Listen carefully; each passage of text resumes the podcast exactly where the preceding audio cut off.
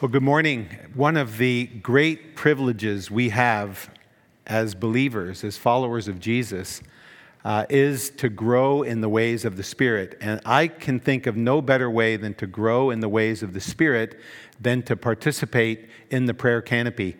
We have 50 ministries in the greater Cincinnati area and 1,300 intercessors that are joining together in prayer. Each congregation is taking a day to pray. Our day to pray is the third Monday of each month, and every month we come out with a prayer guide. And uh, tracking through this guide will encourage you, it will challenge you, it will uh, remind you of the authority you have in the Holy Spirit to pray, to bring down the kingdom of God to our region, to our city. And um, joining in in agreement with these uh, with these prayers and this prayer guide is going to be mostly scripture with specific requests. So the other thing that happens is you get a feel for what God is doing in our city, and we can encourage each other in that. So I, I encourage you to participate uh, in that. Uh, you can get a prayer guide at the Connect desk and leave uh, Teresa your name and number, and we'll connect you with our captain. Who is uh, Karen Gallardi. She's not here in this service, but she will be in touch with you. Uh, right now, we have about 68 people praying uh, each month together. And uh, we'd love to see that number grow. We'd love to see the number of churches grow. So we're hoping that God will double the canopy in the next year or so. So be encouraged by that. Um, I want to, uh, before I dive into the message, I just want to single out uh, one of our couples here today. Uh, Tom and Jane Dewey, would you stand? They're celebrating 51 years today.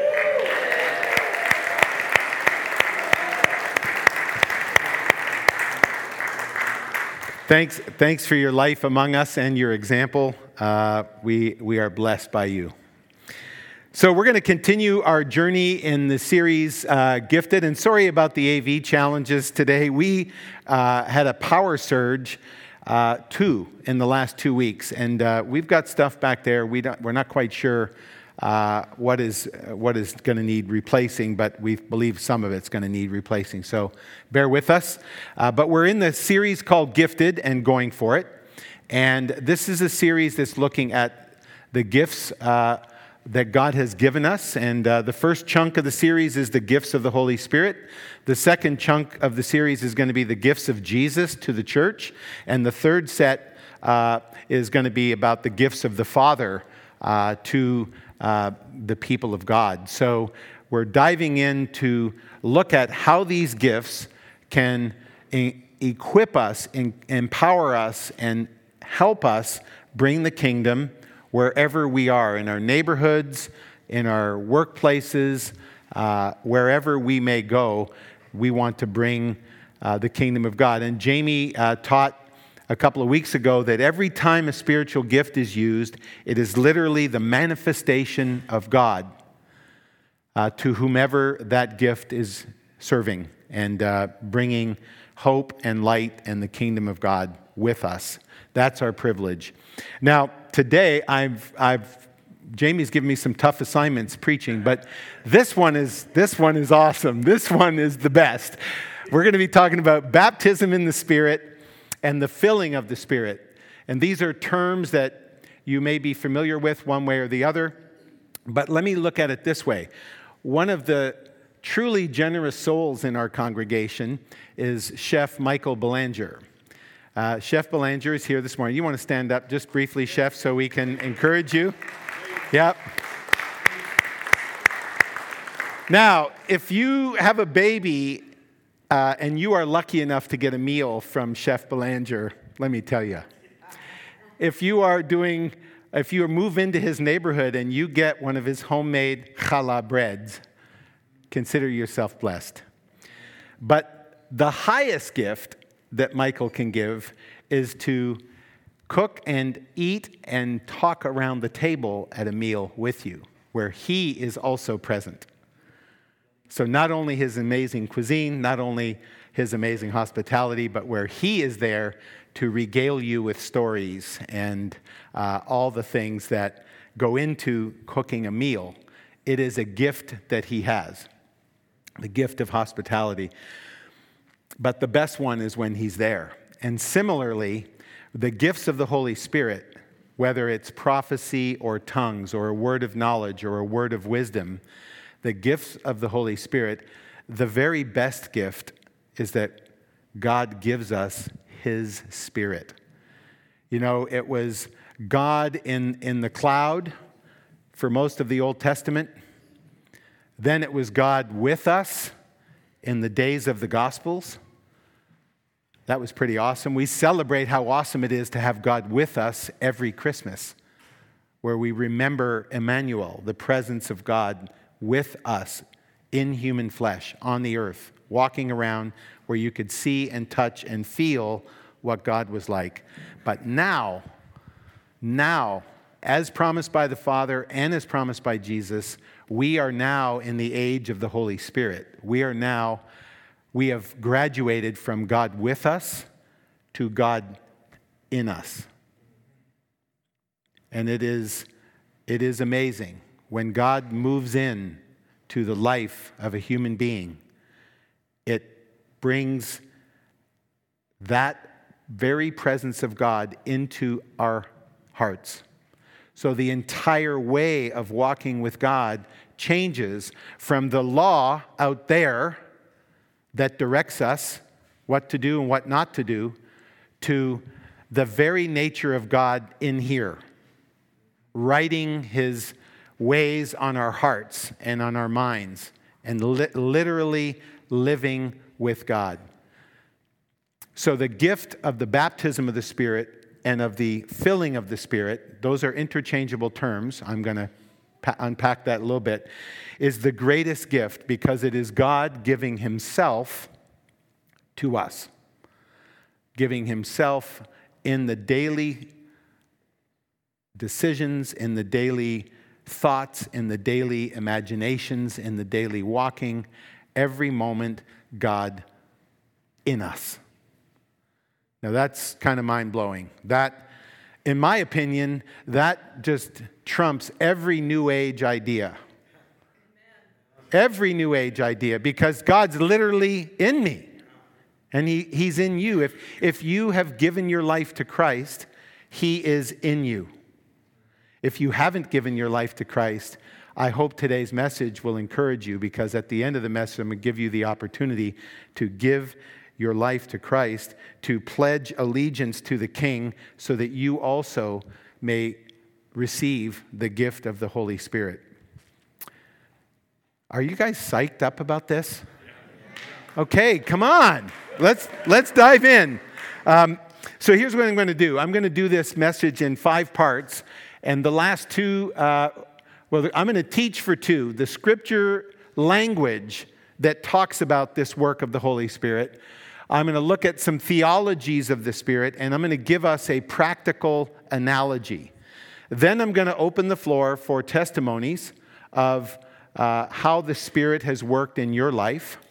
Then we're going to have communion, and worship team's going to lead us in worship. And when we're done communion, I want us all to sit down, and we're going to finish the series, uh, the, this, this service this morning. We're going to finish with a time of worship and prayer, we're going to ask the Holy Spirit to fill us afresh.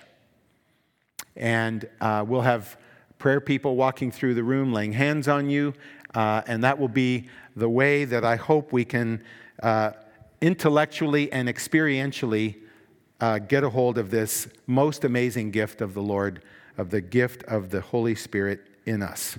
So, Father, as we dive in today, I ask that you would help me speak clearly. I ask that those watching uh, would be transformed by this word, by this message from you.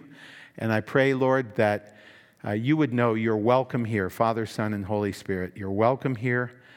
Uh, if there are people here who need a touch from you right now, Lord, that you would do that even as I speak. I praise you and thank you in Jesus' name. And the church agreed and said, Amen. All right, so let's dive into today's text. It, it, we're continuing. We've, we've studied the first 11 verses of 1 Corinthians 12. So I'm going to pick up in verse 12. Just as a body, though one, has many parts, but all of its many parts form one body, so it is with Christ.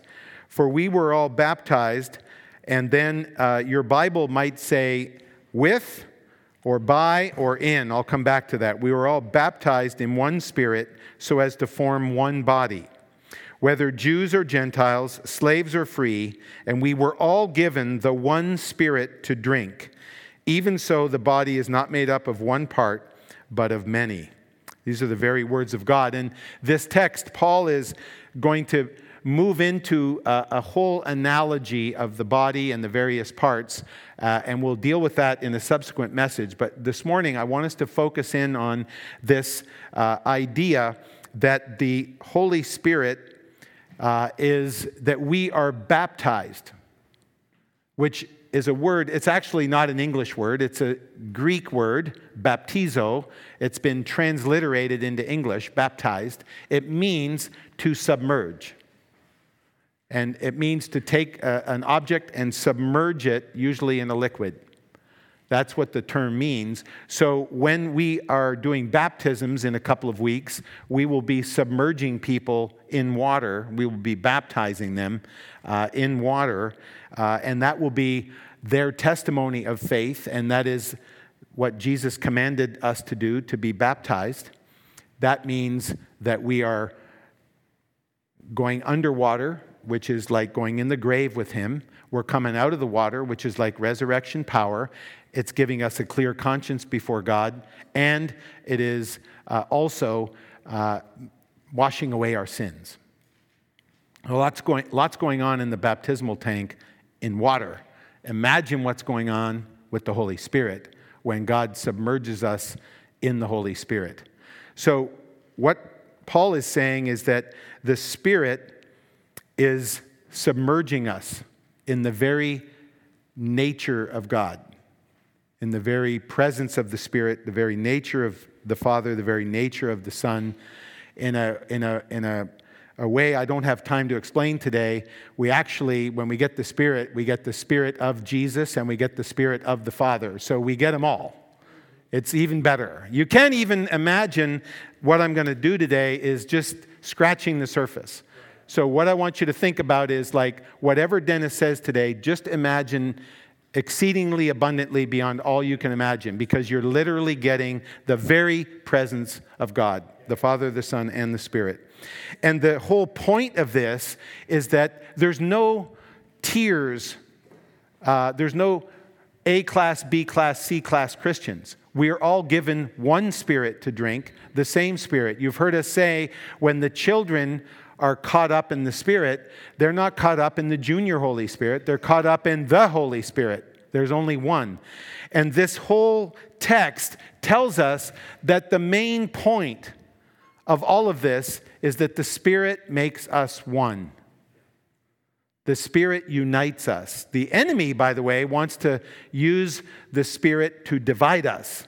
Oh, they have this gift and they have that gift. Why don't you be jealous of that believer who has gift A and you have gift B? And we're told previously in the first 11 verses that each one of us gets a gift, a manifestation of the Spirit. Each one of us has at least one, and God is generous, and most of us have many. And we can have as many as the Lord, He, says, keep asking keep asking that you would have these, these gifts, especially the gift to prophesy.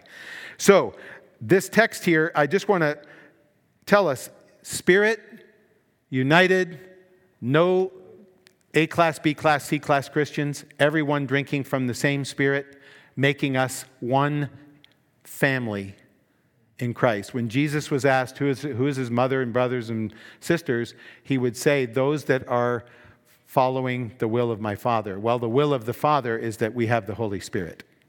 He promised it and He delivered it. So there's a word there uh, in your Bibles. There's probably a note on the bottom if you look. Uh, in verse 13, it, it says in, in the NIV, right, it says baptized by one Spirit, but then the note in the NIV is or with or in. That's a word, a small little Greek word that is pronounced ice. You want to say ice? It can mean by or with or in. So, depending on your translation, it'll have a different word in there and it'll have a note at the bottom. So let's sketch out the terminology of the baptism of the Spirit and the filling of the Spirit.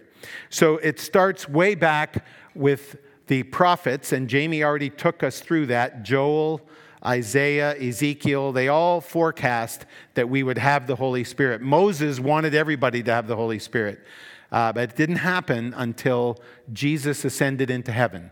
And then on the day of Pentecost, he poured out the Spirit. So uh, before Jesus, though, came John the Baptist. And in this next slide here, if you could advance that, John said, I baptize you with water but the one who's coming after me, Jesus, he will baptize you with the Holy Spirit. Now, this is fairly important because it's in every single gospel. It's in Matthew chapter 3, verse 11, Mark chapter 1, verse 8, Luke chapter 3, verse 16, and John chapter 1, verse 33. This is very important. It's, it's literally verbatim in every gospel.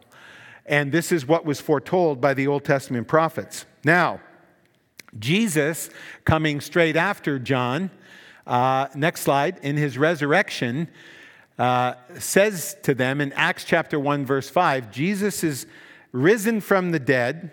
He's alive on the earth for 40 days, teaching about the kingdom of God. And then in Acts chapter 1, verse 5, he says, For John baptized with water, but in a few days you will be baptized with the Holy Spirit. And so that's Jesus speaking about Pentecost. He ascends into heaven. Ten days later, uh, on Pentecost Sunday, the Holy Spirit comes and fills the disciples. So the language, at least so far, is the baptism of the Spirit. But now we go into the book of Acts, and in the book of Acts, next slide, you see the term being full of the Spirit or being filled with the Spirit, and you see it uh, almost a dozen times. You see it with the 120 disciples at Pentecost. Peter gets filled then, and he gets filled again in chapter 4, verse 8. And then they're all together praying, and they get filled again. So that, that is showing us that this filling is a repetitious, there's a pattern of repetition. Stephen, when he's chosen uh, to deal with the food distribution, uh, as I believe the first deacons of the church.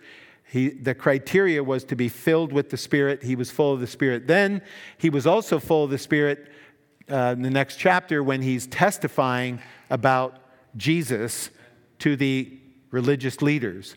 And then Paul is filled with the Spirit uh, in Acts 9 17.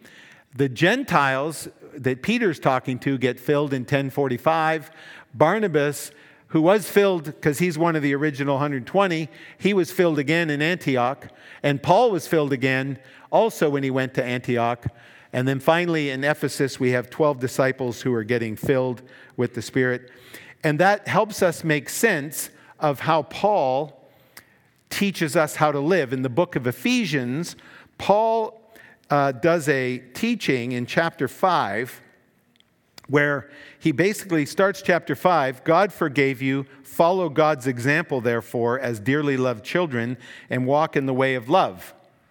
And Paul goes on to say, uh, you can't even have a hint of sexual immorality, impurity, greed, because these are improper for God's holy people. And he goes on to talk about all the darkness.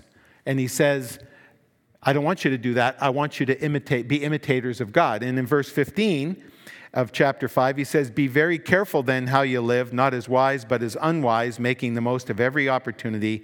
And then finally, in verse 18, he gives the secret. He says, Don't keep getting drunk and falling down. He says, Be filled with the Spirit.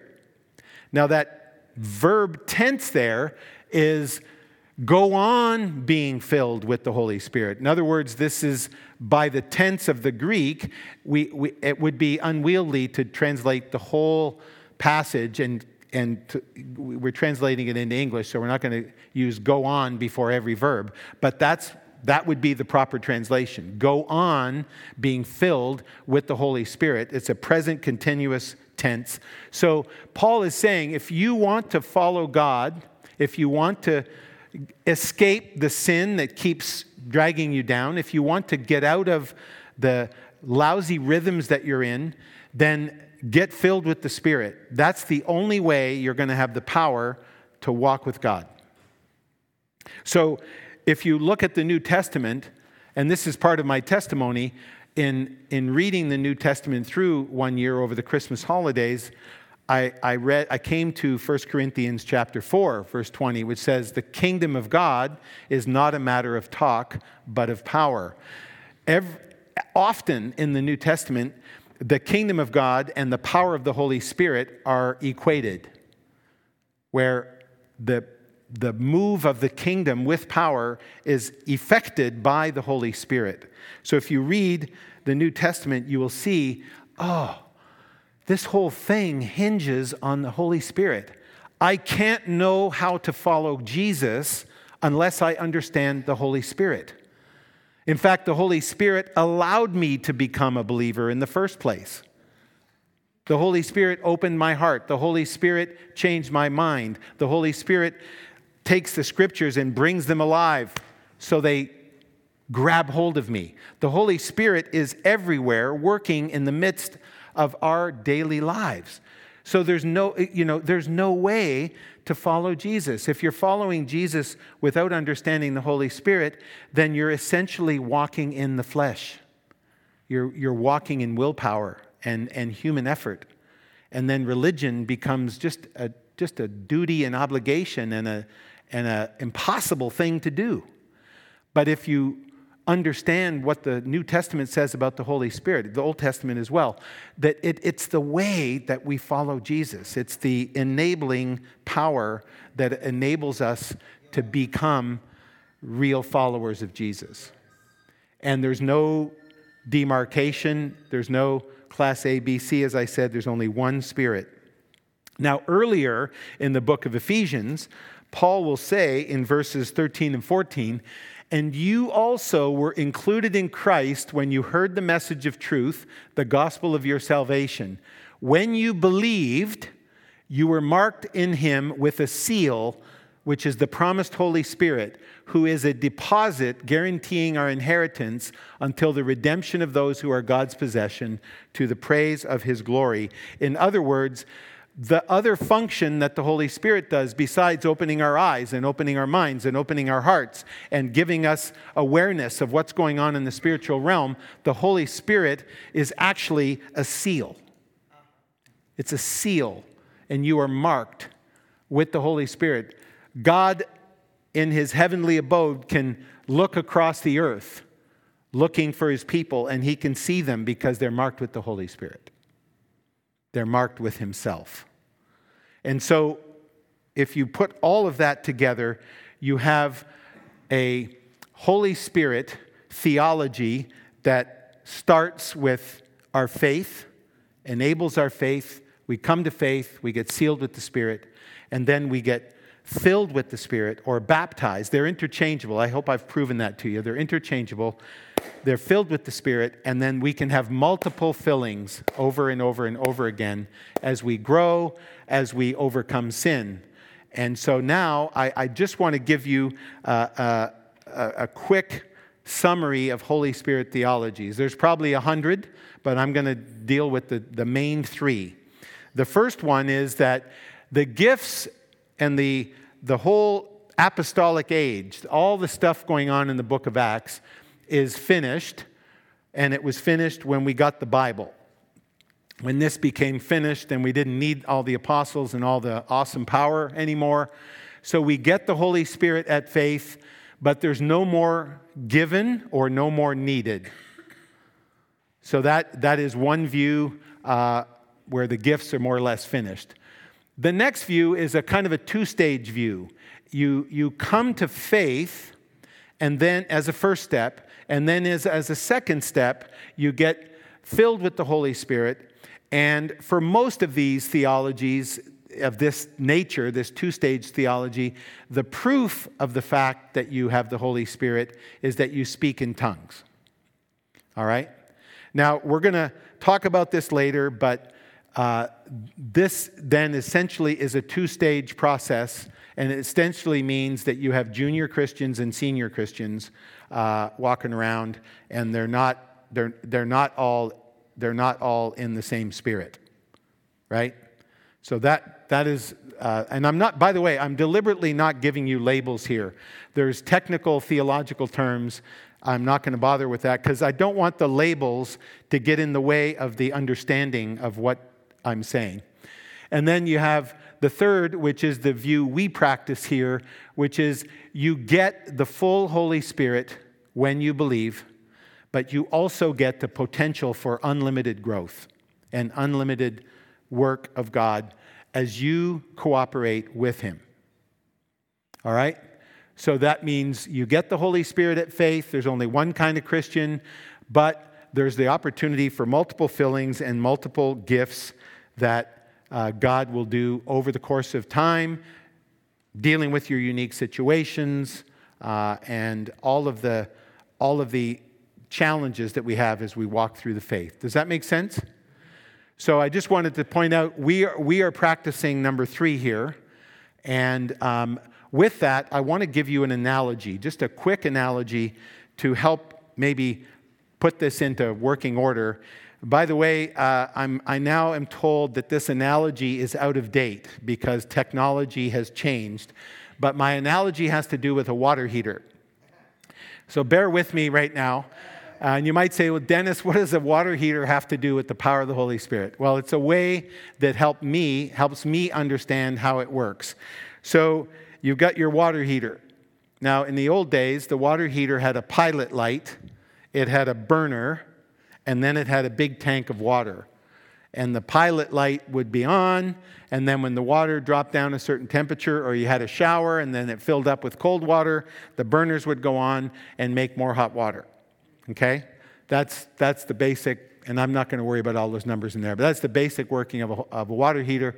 And now apparently they come without pilot lights, so this is limited. But the way to think about the pilot light is that when we trust Jesus, the Spirit seals us, our spiritual pilot light is ignited. All right? And unlike my old water heaters, that pilot light never goes out. Okay? It's on, you're marked, you're sealed with the Holy Spirit, you have the Holy Spirit. But there's a problem, and that is with the pilot light on, there's not a whole lot of hot water in the tank, right? The tank is still cold.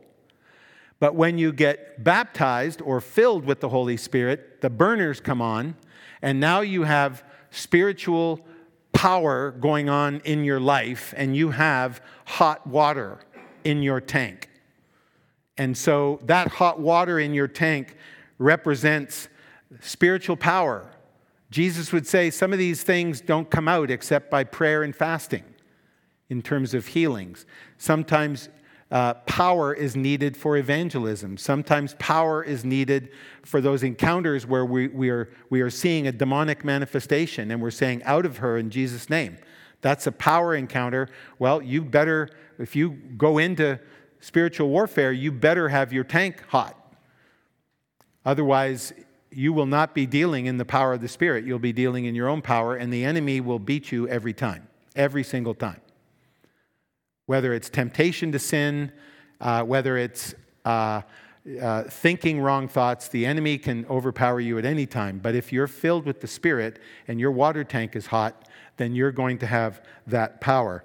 Go back to that previous slide. So here's the thing when you sin, when you sin, the Bible tells us sin quenches the Holy Spirit. Quenching the Holy Spirit. What does that mean? It means it reduces the power of the Holy Spirit. It doesn't mean removes the Holy Spirit, it means it reduces the power of the Holy Spirit. So now you uh, have a problem because now the burners are off. So you can walk around and be angry at your spouse or blame it on somebody else at work or be, uh, be angry with your kids. And you can just get angry. And the only thing that happens when you do that is your water gets cold. But if you repent and you say, God, that was wrong, and you ask for forgiveness, then you can ask for a filling. See, the Holy Spirit cannot fill somebody with unconfessed sin. So, the reason we're doing the prayer for the filling of the Holy Spirit after communion is because you're all going to confess your sins before you have communion. Standard practice. We want to let God bring to mind all the things that are between us and Him. We're going to confess our sin. We're going to receive the body and blood of Jesus Christ, and we're going to receive the, we're going to ask for a fresh filling or a fresh baptism of the immersion in the Holy Spirit. And by the way, that sin includes unforgiveness. If, you have, if there's someone you haven't forgiven, then you need to do that before you take communion. And, and when I say that, I, I mean you don't have to let all your feelings about that catch up, but you have to make a decision of the will that you're not going to carry unforgiveness because unforgiveness just puts you in spiritual checkmate. Because the, the Lord's Prayer says, Forgive us our sins as we forgive those who sin against us. If we don't forgive those who sin against us, and in the Gospel of Matthew goes and makes this point, then uh, we won't have our sins forgiven, which means our water's still cold, or at least getting cold. So the whole trick of life, our social covenant as a church, if you don't know what that is, uh, then let me let the people at the Connect desk know. We'll give you a copy of that. We haven't talked about it in a few months.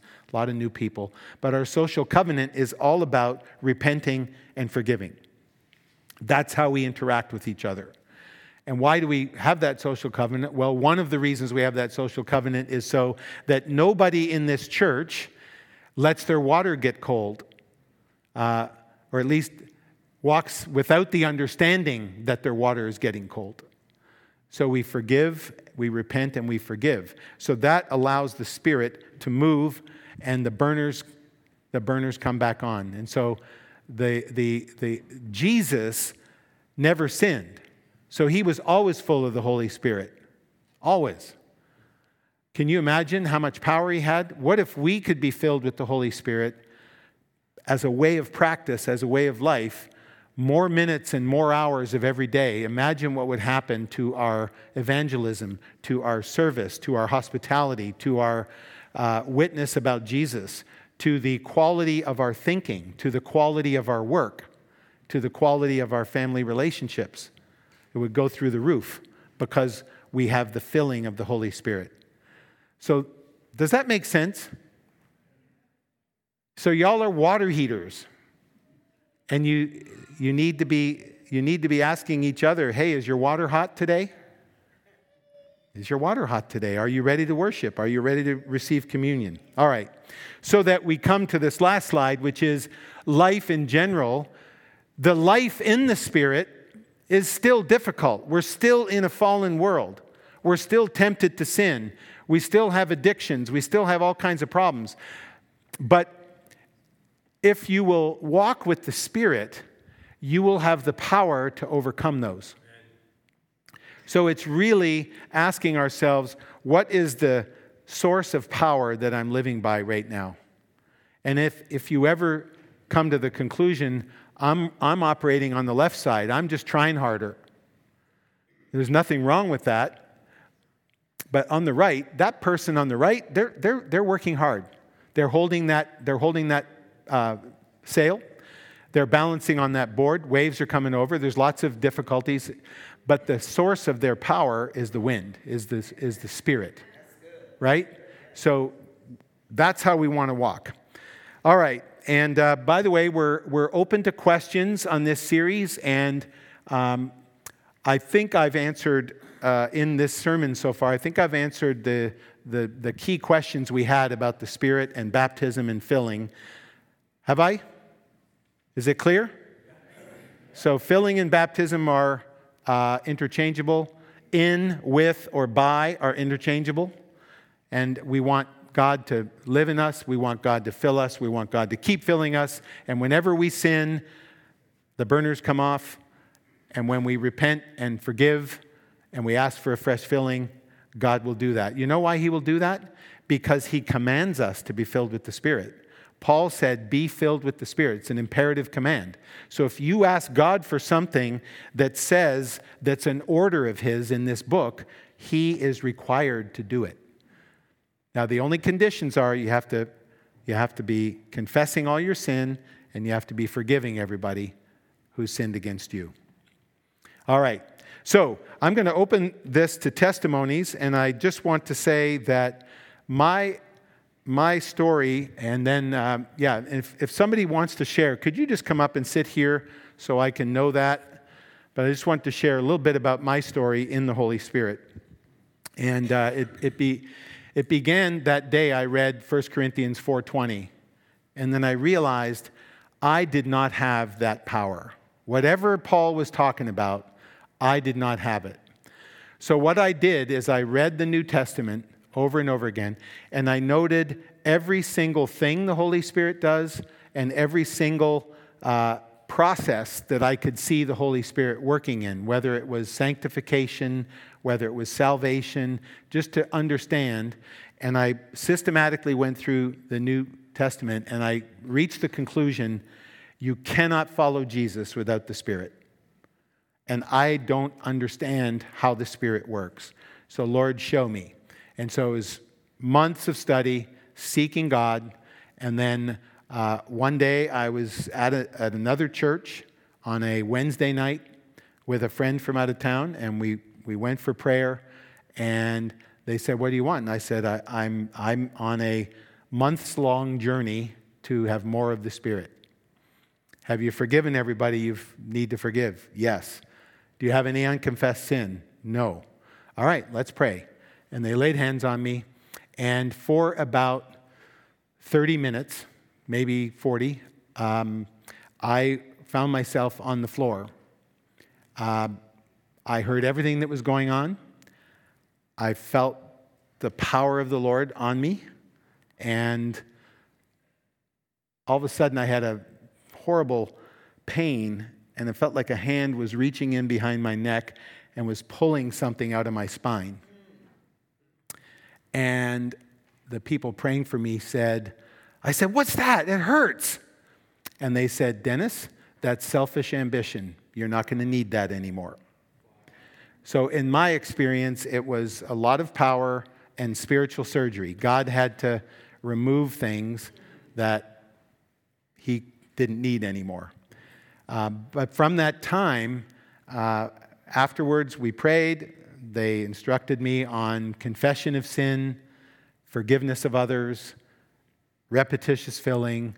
And I've had days where I've been filled with the Spirit 10 times because I'm just having a bad day and I'm sinning. Or I've got a bad attitude and I'm repenting for that.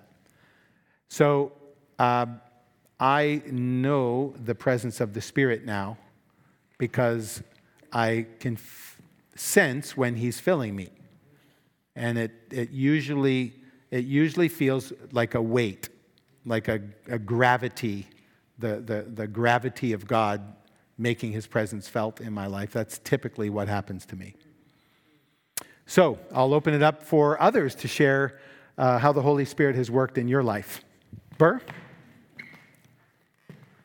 Well, as Dennis was speaking, I was reminding myself of my experience, which was not unlike his. I was praying to be empowered by God. Didn't exactly know what that meant. I had a dream one night. I was on a, a stage. There were a bunch of people kneeling. I was at the end. The minister was coming down. He was laying hands on each one. And as he did, they jump up, filled with the Spirit. He got to me. He stopped and I woke up. And I thought, whoa, what happened? Why didn't I get filled with the Spirit?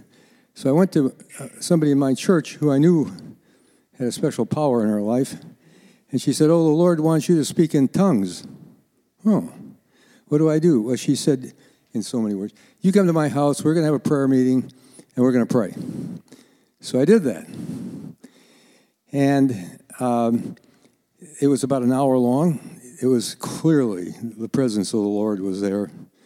If I said to myself, Oh, I wish somebody would come and lay hands on me, somebody come up and lay hands on me. I, I, said, If uh, I need a drink, or somebody bring me a glass of water. And the Lord was speaking to me. And I was that night filled with the Spirit. But I did not receive tongues. And that's all right. I didn't really had desired tongues. I don't even desire tongues now.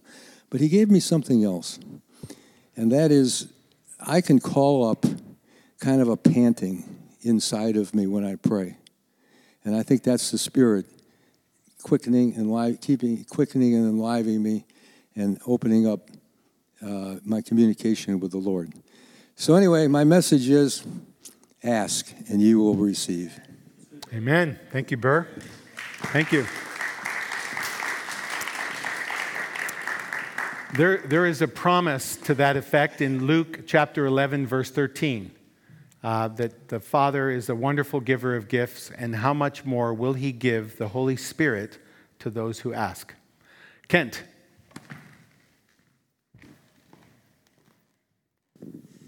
I, just thought I'd share something that's uh, really kind of a denial of the, of the Holy Spirit in a, in a situation because it's helped me understand some things as, as I'm growing in this area in a sensitivity when the Spirit's speaking to me.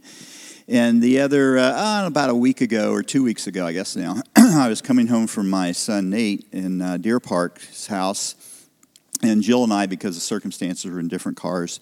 And she was behind me and I'm coming up to an intersection, and I'd been praying about, you know, God, do things clearly, speak to me, be, help me to be sensitive, those kind of things. And I see this man across the street, and he's, he's walking with a limp, and um, he, he reaches over and he picks up a piece of trash, and he puts it in a trash can. And this wasn't the best part of town where I was at and uh, and I knew this is going to get me. I knew I should go speak to this guy, and I also knew I was supposed to give him some money. And I've had situations like that before. I've done that, and it's a great adventure, and I could tell those stories too. But I want to tell you a bad story because I, I think there's, uh, there's a message here for all of us. And I, I didn't. I thought of things I needed to do and get home, and I made the left turn instead of going straight across and seeing the guy. And I even had the money in my pocket because I have it there for those reasons all the time, and I, and I just didn't do it. And you know, every day since, the Lord has forgiven me, but every day since, I've, uh, I've thought about what an adventure I missed with mm-hmm. Jesus. And since then, I've had some great adventures. I got to share the gospel with some people I, I prayed to do, and it just happened naturally. It was so good. But boy, you know, that was a lesson to me. Hmm. And, uh, you know, God will take care of him. He didn't need me, but he gave me an opportunity and I missed mm. it. And it was hmm. definitely the Spirit of God speaking to me. Mm. Ken, thanks for being transparent. And thanks for, uh, yeah. And thanks for uh, the strong testimony of your forgiveness and subsequent opportunities because he's good. He's really good. Come on up, Michael. Um, Mr. Robinson's story made me think of something um, where he was uh, sort of expecting one thing and he got another thing. And um, you know, my my first real experience with the Holy Spirit was we were doing this class on spiritual warfare, and I felt God tell me to go and listen to this song. Um, and uh, it like just hit me like a wave and i was like down the ground. I think i was there for like three hours. And i had this vision of this fountain like this fountain like this pure fountain that was just upspringing. And the more i looked at the fountain the more in awe of god i was but the more i wanted to melt my flesh through the ground because i saw how you know unworthy i am. And um, there was a lot of uh, uh, confession that came out of that because God revealed a lot of my sin to me through that. Um, but as I, that was kind of a big moment for me. And as I walked through, um, I, I sort of was looking for more experiences and, and kind of hearing other people's stories. And, and I think God really has a specific thing for each person that's different. And um, I know, like, one example for me is in my prayer. T- I, always want God to speak to me in my prayer times, and, I, and God wants to speak to me okay. just throughout the day. And once I f- sort of realized that, mm. um, you know, he he he's also very funny with me. Like he says things to me that really make me laugh throughout the day. Um, and I could go into a lot of examples, but I just encourage as as this sort of it just made me think. Um, you know, Burrs is look for something. Go to God and ask Him for your sort of thing. Don't try to do what somebody else is doing in it, because I think He has like an adventure, you know, for every every person. So yeah, that's a good word. Thank you, Michael. Yeah. Mm-hmm. Yep. Yeah, come on up, Scott. I'll, do John, and then I'll do Scott, and then the, the band's going to come up, and we're going to have communion. Go ahead, sit in the middle here. Yep. Yeah, so, um, you know, I, I just want to say as an encouraging word, you know, it's okay. You know, from my experience, I remember walking with the Lord for like 10 years or so with a pilot light on now, now that I'm understanding that. And, um, you know, I knew of the Holy Spirit, um, but I didn't have really the power uh, that I read in Scripture. And uh, what I found is I had a lot of unforgiveness in me. Um, what I didn't know is I couldn't get through that without the Holy Spirit. And so um, it was almost like a simultaneous thing that happened when, you know, I was able to move through unforgiveness through the Holy Spirit. And I wasn't able to get through that on my own. And what I want to encourage is it's okay, like if to go 10 years, 20 years or so. Um, but have the heart when the Lord's like, it's this. This is what I'm showing you. Like, let, like, yes, Papa, right? Like, oh, okay. I don't have to like, no, I know everything, Lord. I know the Scripture. I'm good. Like, have that heart when He's, you know, years into your walk with Him to say, no, there's more I want to show you about the Holy Spirit. There's more I want to teach you, um, and there's goodness in that. Like, have the heart that says, fine, okay, I'll try it. um, and in, in my life, you know, I, I was able to go through unbelievable unforgiveness, which, which took all this bitterness off of me. And, um, and then you learn, as Michael said, this, the Spirit's fun, right? Like that gets off of you. Then he's like, oh man, let me, let me tell you what this scripture means. And, you know, it's a, it's a, it's a journey uh, after that. So um, say yes to the Lord. Just say yes. Amen. Amen. Good, John. Thank you. Royce, you guys want to come up? Royce? Yeah. I have two, and I'll be very quick. Number one, a week ago Friday night, I was making a presentation to about 300 dental hygienists at the Florida Dental Hygiene Association.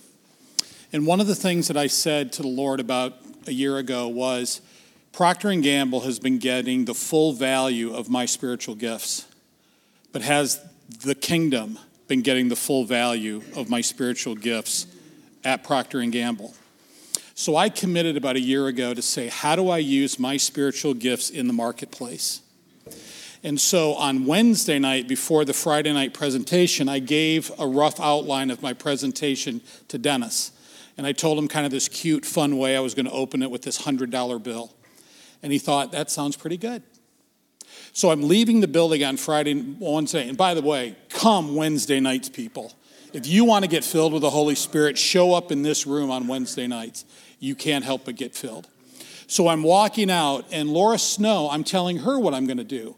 And she stopped me on the sidewalk and she said, You need to pray about this and you need to ask God what to do with that $100 bill that was part of the show, the presentation. So I did. So I'm, I'm in front of this audience, it's a very secular audience, and I'm at the very end of the presentation. And finally, I stopped it and I literally said something along these lines. I said, I'm a man of faith.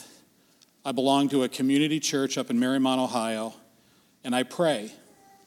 And I, and I prayed that God would give me the name of somebody in the audience that needs this $100. And you could have heard a pin drop. And I said, Is there Kelsey Brannon in the room? And Kelsey stood up and she came up and got the $100 bill.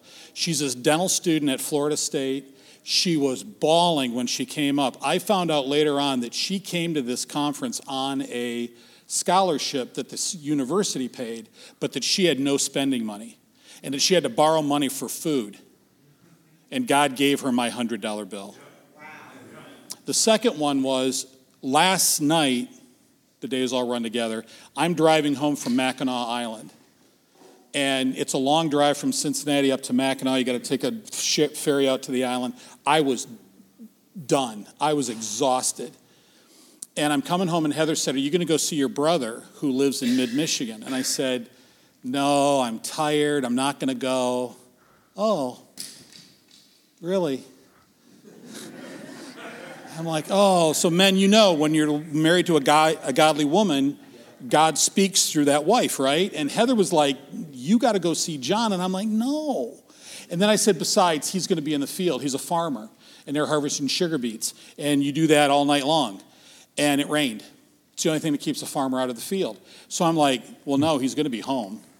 But no, he goes to bed early. So I won't bother him. So I texted him, said, Hey, I can't come. And he said, I'll be up. So the Holy Spirit was saying, You got to get off the highway. You got to go an hour inland into the thumb of Michigan, and you got to go see your brother. And it was like, if you're walking in the Holy Spirit, you got to listen to the prompting of the Holy Spirit. So I did. I'm sitting in his living room. I haven't seen him for two years. I'm sitting in his living room at one o'clock in the morning. And his wife comes home. She was out with some friends. They went saw a movie and all that, and she came home.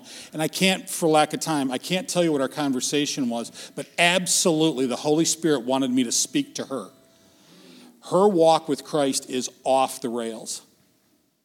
And I said some things to her that were very uncomfortable, but it made her think about getting back on the rails with her faith.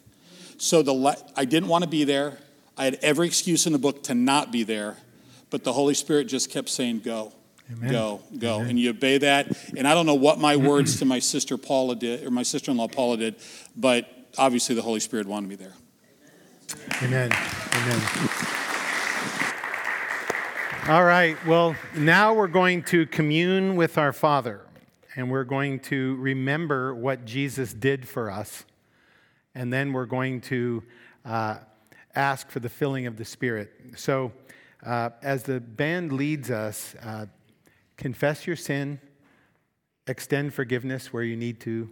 Uh, when you're ready, come up and take the body and blood of Jesus and receive forgiveness for your sin. And if you've never done that before, I just encourage you uh, during communion. I'm just going to stand here. Is anybody who wants to say, you know what, I want to, I want to trust Jesus. I want to receive what Jesus did for me on the cross for my forgiveness. Um, and just come up and uh, we'll pray together. We'll start you on your journey. You'll have your first communion. And then um, we'll ask God to fill all of us afresh with the Holy Spirit. So, Father, we thank you for your amazing gift. And Lord, um, thank you for your presence here right now, for the weight of glory that is here right now. So, have your way with your church now, Lord. In Jesus' name, Lord, we just want to breathe in Holy Spirit. We want to breathe in the Lord Jesus. We want to breathe in the Father.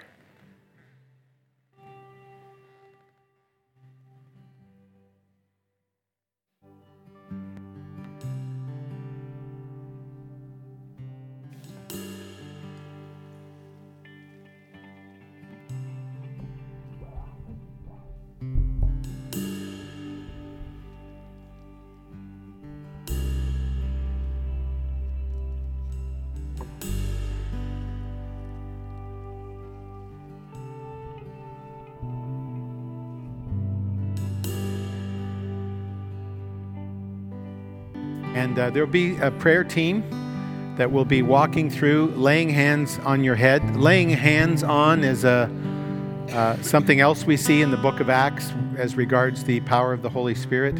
So we're going to do that. There'll be a prayer team. So just stay seated uh, during this next song, and uh, we'll either touch your shoulders or your head, whatever, and we'll just be walking behind you and praying for you to be filled with the Spirit.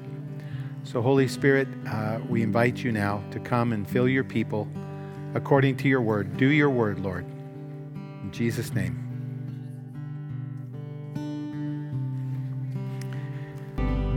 Thank you, Lord.